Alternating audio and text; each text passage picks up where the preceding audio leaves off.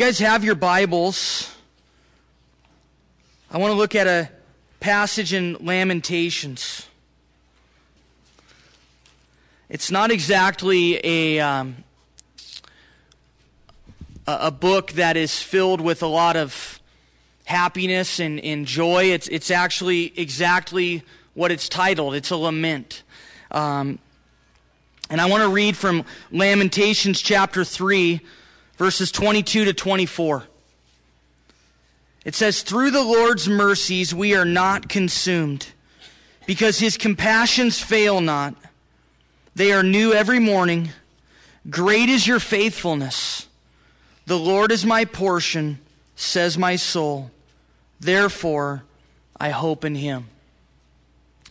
And 2008 has been a difficult year for many of us. It's been a difficult year for a lot of people.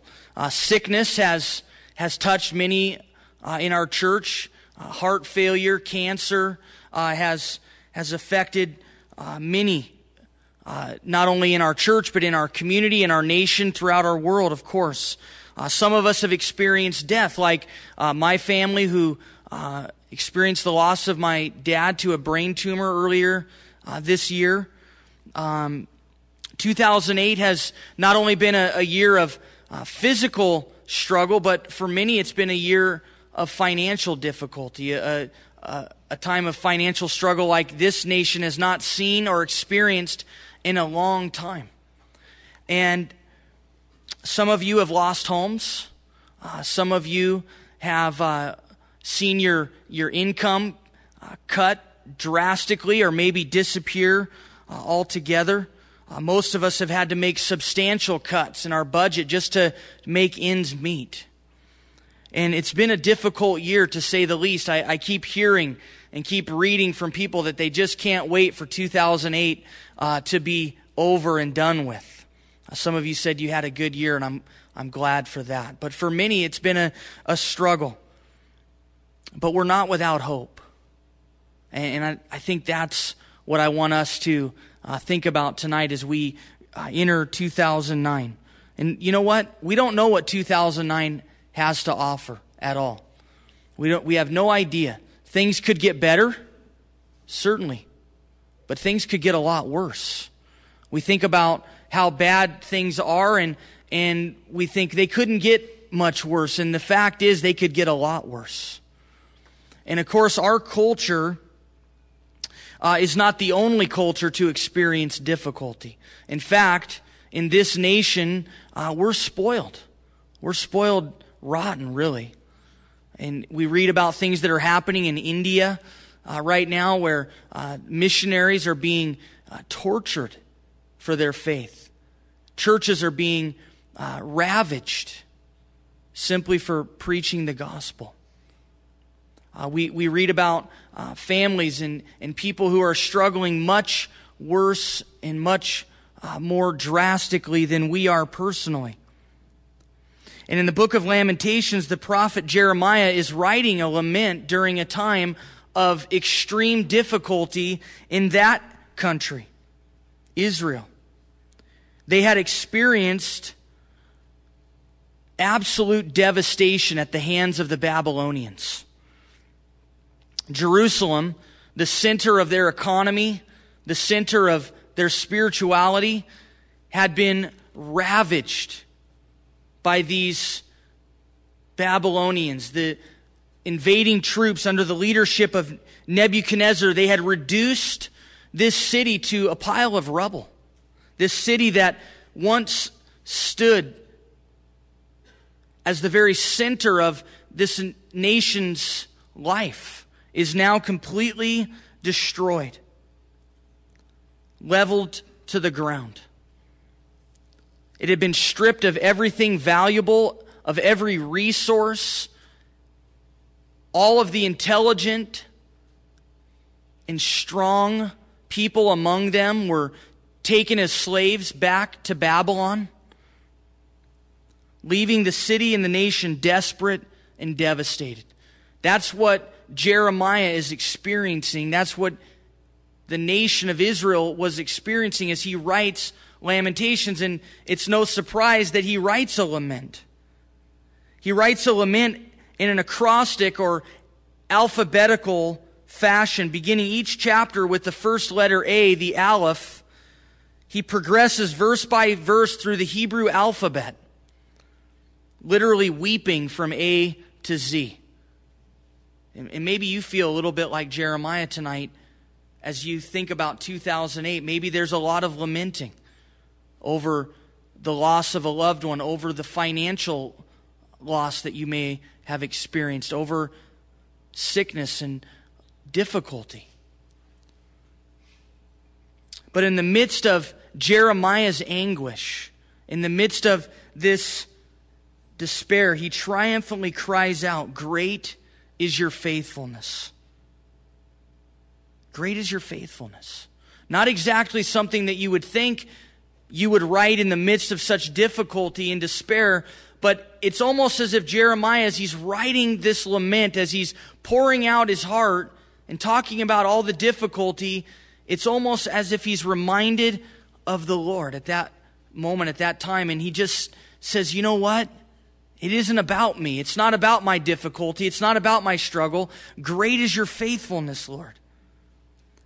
In the face of the most difficult thing he and his nation had ever experienced, when everything was literally falling apart, Jeremiah takes his eyes off of his trial, lifts his head out of his difficulty, begins to look past his circumstances to find hope in God. God had not failed Jeremiah in the past, and he would never fail him in the future. And that's a message for us tonight. That no matter what you've experienced in 2008, no matter what difficulty you've gone through, no matter what struggle, remember the faithfulness of the Lord, that he's never let you down in the past. And he'll never let you down in the future. We can look to his faithfulness. And even though you might feel like God has turned his back on you, that God has given up on you, know that he's faithful to the end, that he who started a good work in you will carry it on to completion. That he that gave his son, how shall he not freely give us all things?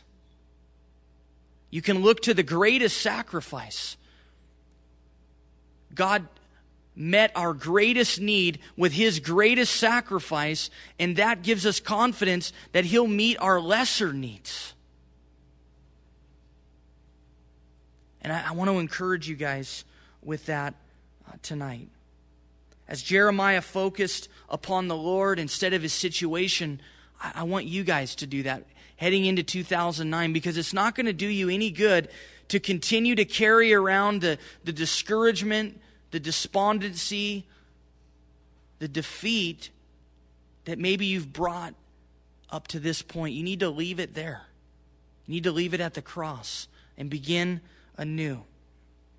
And Jeremiah reflects on 4 attributes of God that I want us to look at tonight. 4 attributes that I think can encourage us as we continue to deal with the hardships of 2008. Because obviously, just because the calendar turns to a new year, it doesn't mean that we get to leave everything behind. I wish that was true. I wish that when 2009 started, it would mean just an absolute fresh start, that all of our debt would be left there. That if, you got diagnosed with a disease, that you could leave it in 2008. That if you lost your home, you'd get it back. That if you lost your job, you'd find a new one. I wish that was all true, but it isn't. Tomorrow is a new year, but in reality, it just is continuing where we left off as we put our head to the pillow tonight. But there are some attributes of God that can give us hope and encouragement in the midst of these things. First of all, Jeremiah reflects upon the mercy of God. In verse 22, he says, "Through the Lord's mercies, we are not consumed." He remembered, he was reminded of the mercy of God. In fact, this Hebrew word translated mercy here is a comprehensive word that speaks of God's love, His grace, His kindness, His goodness, His truth, as well as His mercy. And so it's an all-encompassing word of all of the things that God is toward us. He's love. He loves us unconditionally. And we can take hope in that. That despite the fact that you've been let down by so many people, maybe even someone who says they love you and they care about you, and yet they've hurt you. God doesn't do that. We can take hope in His mercy that maybe this year you have made some really poor decisions. Maybe some decisions financially that are really hurting you presently. Some things that you wish you hadn't done now that things have changed so dramatically in the economy. Maybe you made some purchases that you knew you weren't supposed to make, that you didn't really pray about. You just wanted it, and you went out and bought it, and then all of a sudden things went south, and now you're trying to pay this debt that you don't have money to pay. Maybe you made some terrible decisions in your personal life, in your relationships, maybe with your kids. Maybe you've been involved in sinful things that you wish you could take back, but you've made some major sinful choices that are now starting to produce the fruit, the repercussions. And God's mercy, not giving us what we do deserve. What we deserve is His judgment. And you think about what you're experiencing maybe in the trials and the difficulties, and it's our temptation to say, God, I don't deserve this. I deserve better than this. And I hear people say that. And I kind of cringe a little bit, because what we deserve is hell. What we deserve is God's judgment. We deserve far worse than anything that we may have experienced in 2008. If you've lost a home, we never deserved a home to begin with. If you've lost a job, you never deserved that job to begin with. These are not rights. These are not entitlements. And God will provide for us, and God will bless us. But we have to have our perspective changed, that we don't deserve those things. They're not our rights. We're not entitled to anything. That we were enemies of God. That we were opposed to God. And He came and took our place. And anything good that's happening in our life is way more than we deserve. And anything beyond the fact that we have eternal life beyond this life, that we have hope beyond the grave, that we've been forgiven of our sins, anything beyond that, you guys, is the absolute love and generosity of our Father. In fact, if all Jesus ever did was die on the cross and pay for our sins and give us hope beyond this life, He already did too much. See, that's the perspective that we need to have going into 2009. Otherwise, you won't get beyond your difficulties. And like I said, things could get worse. And how are we going to respond to that? We need to respond the way Jeremiah did as he looked out over Jerusalem and didn't see a lot of hope. I mean, think about that. One day, the city is bustling. The temple is filled with worshipers. The economy is doing well. People are buying and selling. And the next day, the entire city is leveled to the ground. And all of your family has been taken away to a foreign country where they don't worship God, where there are no temples or churches to worship in.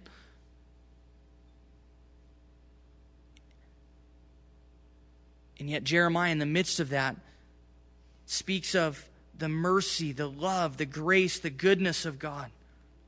He was able to see that. Are you able to see the goodness and the grace and the love of God despite your circumstances? Or is God so small to you that he's only those things when your little life is going well? Do you see how myopic and how self-centered that is?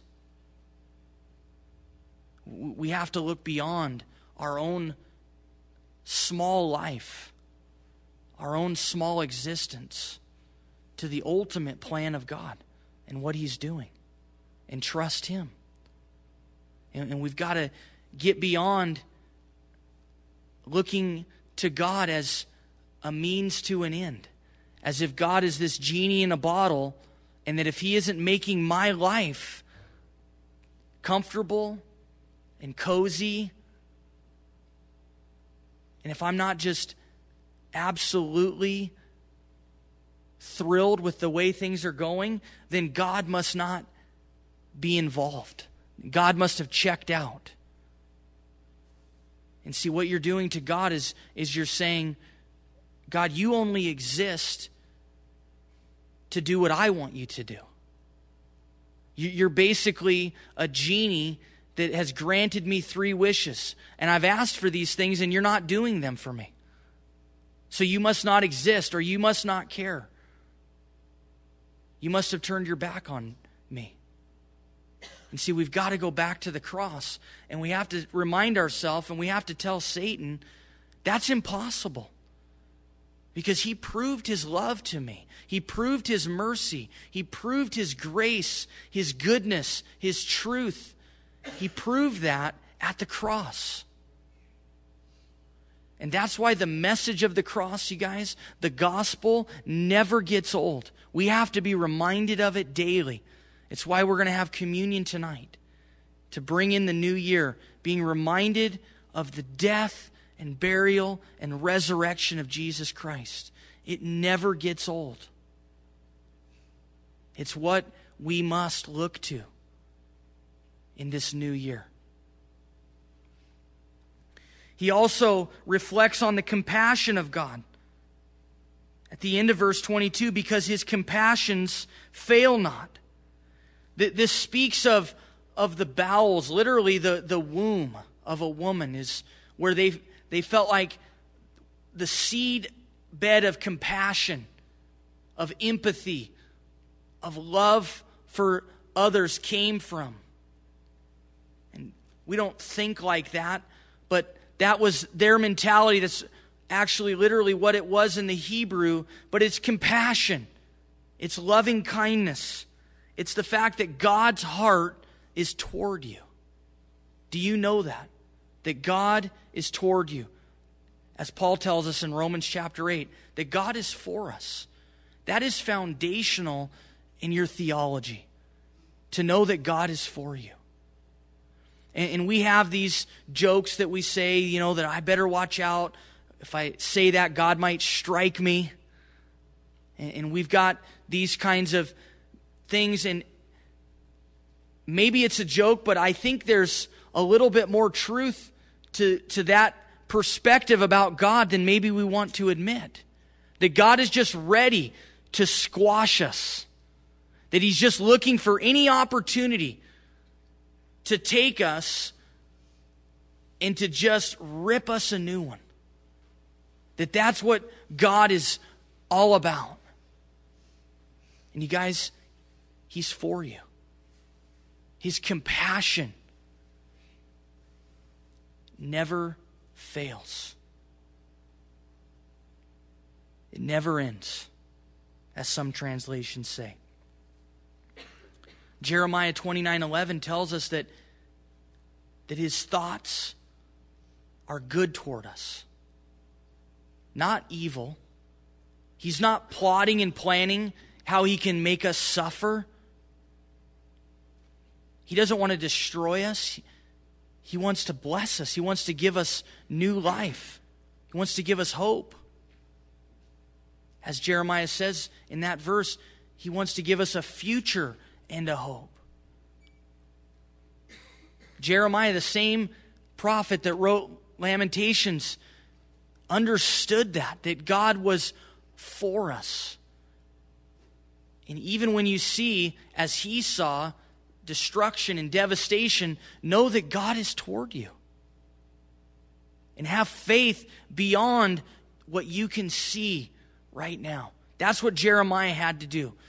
He had to have faith beyond what he saw right in front of him, beyond the rubble, beyond the destruction. He had to look past that.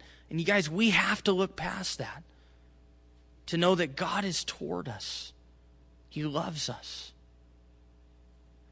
The Bible says his thoughts toward us are more numerable than the sands of the sea. And they're good thoughts. Thoughts of how he can bless us, how he can work his plan out in our life. And you have to surrender to that. With the difficulties and the blessings, you have to say, Lord, you give and you take away, but blessed be your name. If we don't do that, we have a small God. We have a God of our own making. He not only looked to his mercy and to his compassion, but he looked to his faithfulness. He says in verse 23, they are new every morning. Great is your faithfulness. They are new every morning. The faithfulness of God, the love of God, the mercy of God, his forgiveness. It's new every morning. It never runs out. He's faithful. And if you ever thought about why it is that we need to sleep 8 hours a night and the way that God has set that up, because I think, man, my life would be so much more efficient if I could get stuff done 24 hours a day, maybe even 23. Why is it that we get tired and we have to recharge? Because certainly God could have made our bodies where that wasn't necessary. And I think it's because he wants us to have a fresh start every day. And each and every day is sort of a microcosm of the new year, that God has given us a fresh start, a new year, a new perspective, a new outlook. His mercies are new every morning. And you know what that's like when you go to bed and there's just something heavy on your heart and you can't hardly sleep and you're bummed out or you feel guilty about something. And you wake up and it's like it's kind of gone. And you have a fresh start. And a new outlook on things. You guys, that's what I hope you can have in 2009. Is a fresh start, a new beginning, a new opportunity to draw close to the Lord, to serve the Lord, to become more intimately acquainted with God, to see his mercy and his compassion and his faithfulness, that they're new every morning.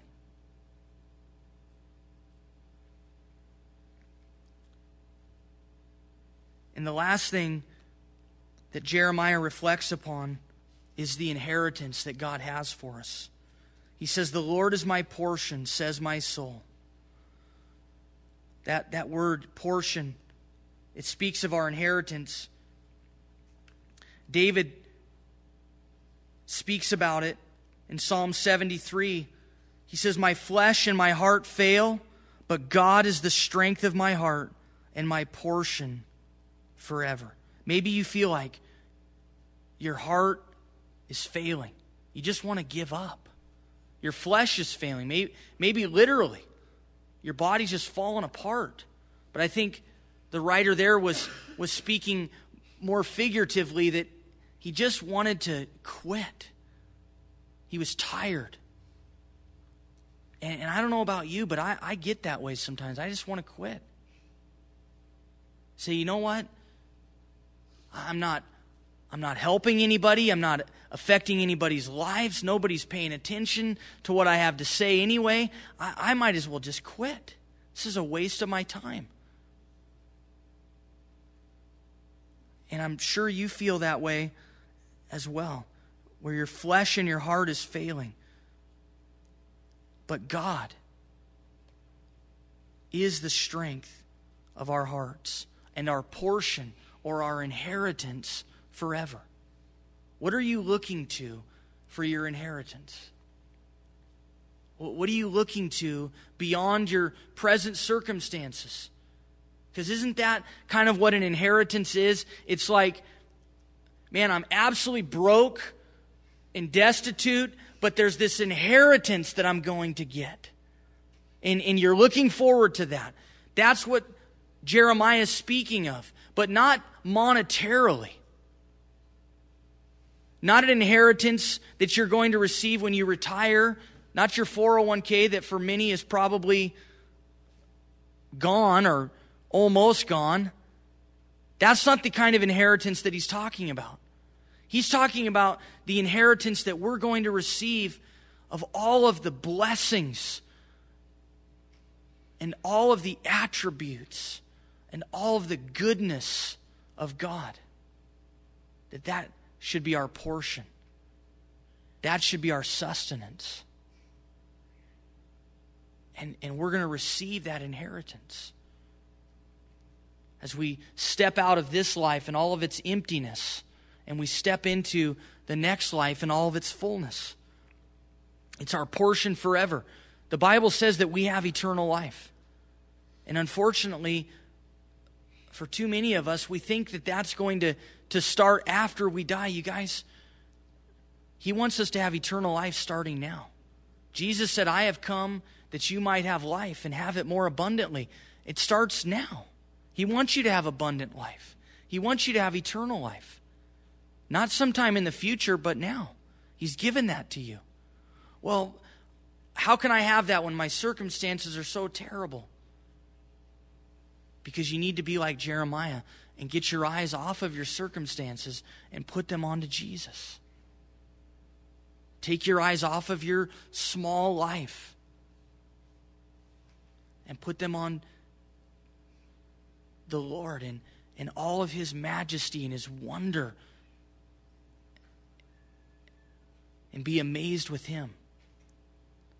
Sometimes we take our life too seriously, and we get caught up in our own world. And sometimes we need to just look up into the stars. We need to look out at the mountains and go, you know what, Lord, I'm pretty small. It's good to be reminded of that. It's good for me to be reminded of that. Lord, I'm no big deal. For you to take care of me is not a struggle for you. You've got billions of people and other things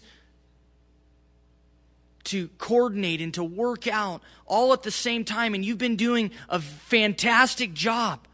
And who am I to think that because my little world all of a sudden had a speed bump that God, you're not on your throne anymore?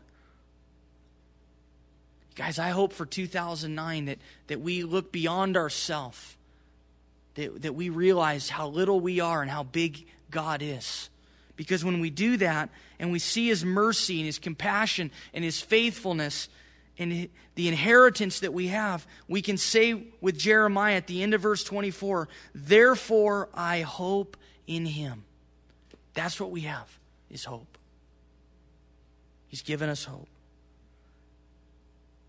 In light of reflecting upon the attributes that He does here, he finds hope, and you will too. And ultimately, you guys, we have hope in the cross. You may not have a whole lot of positive things going on right now. Physically, financially, relationally, occupationally. You may not have a lot of positive things.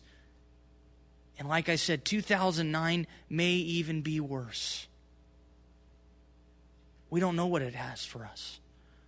But we do know this, that the truth of who God is and how he looks at you and the truth of the cross and the message of the gospel, it doesn't change. Your circumstances change. They get better, they get worse, they're up and down. And let's face it, physically, we might be able to stave off some of these things, and maybe we'll get some medicine and help us feel better, or maybe we'll have a surgery to get us by for another decade or two, but ultimately we're all going to die. Ultimately, one thing or another is going to take us out.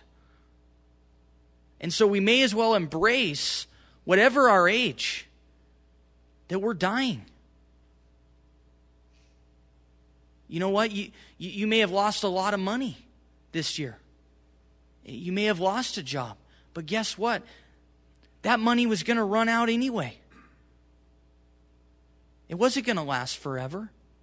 God said, I'll provide for you. And so he's going to provide for you in a different way than you anticipated. It wasn't going to last forever anyway. And we have hope in Jesus. We have hope in the cross. All those other things change. They fluctuate. It's up and down. But the gospel never changes. And so as the band comes back up, you guys, we're going to have a great time of worship. And I'm just going to invite you to come and to take a cup, take a cracker, return to your seat, and just partake as a family. If you're here by yourself, just partake by yourself, and just be doing a couple things as we partake together. Be asking God to search your heart, to say, Lord, is there anything that I need to deal with in my life? Maybe you already know what it is. Maybe it's some of those big sins that I talked about tonight. Maybe you've made some huge mistakes, some terrible decisions. Maybe you've allowed your flesh to control your life, and you need to get before the Lord and thank him for the blood, thank him for his sacrifice, and receive that forgiveness. Maybe you aren't absolutely cognizant of any sin, but you need to ask God to reveal things to you. Maybe there's some pride, some unforgiveness, some bitterness, some anger in your heart that God wants to deal with tonight. So I want you to ask the Lord to search your heart. I also want you to just think about the new year and the fact that although things may not be looking that great, that you can take hope in the cross and in what Jesus did for you and how he looks at you and his love for you. And I want you to take hope in that. As you hold the cup and you hold the cracker, I want you to take hope in those things. Why don't we stand together? And as I said, here in the next few minutes, just come forward and partake as a family or as an individual on your own. Let's close in prayer. Father, we thank you for this evening. We thank you, Lord, for a new year, a new beginning, a new hope. And Lord, I pray that we would recognize that your faithfulness is new every morning. God, I pray that 2009 would be a year that we draw closer to you than ever before. God, bless each one. Lord, may you be glorified and worshiped. God, may we be able to get out of ourselves and out of our own little world and out of our difficulty and truly worship you, because you're worthy of it tonight, Lord, despite our difficulties. As Jeremiah was able to worship you, God, as Paul and Silas were able to worship you in that Philippian jail after being beaten, Lord, may we be worshipers of you tonight despite our circumstances, God. We love you. We praise you tonight. In Jesus' name, amen. You've been listening to Pastor Ryan Couch of Calvary Chapel, Crook County. For more information, you can write to us at P.O. Box 378, Prineville, Oregon 97754. Thanks for listening, and God bless.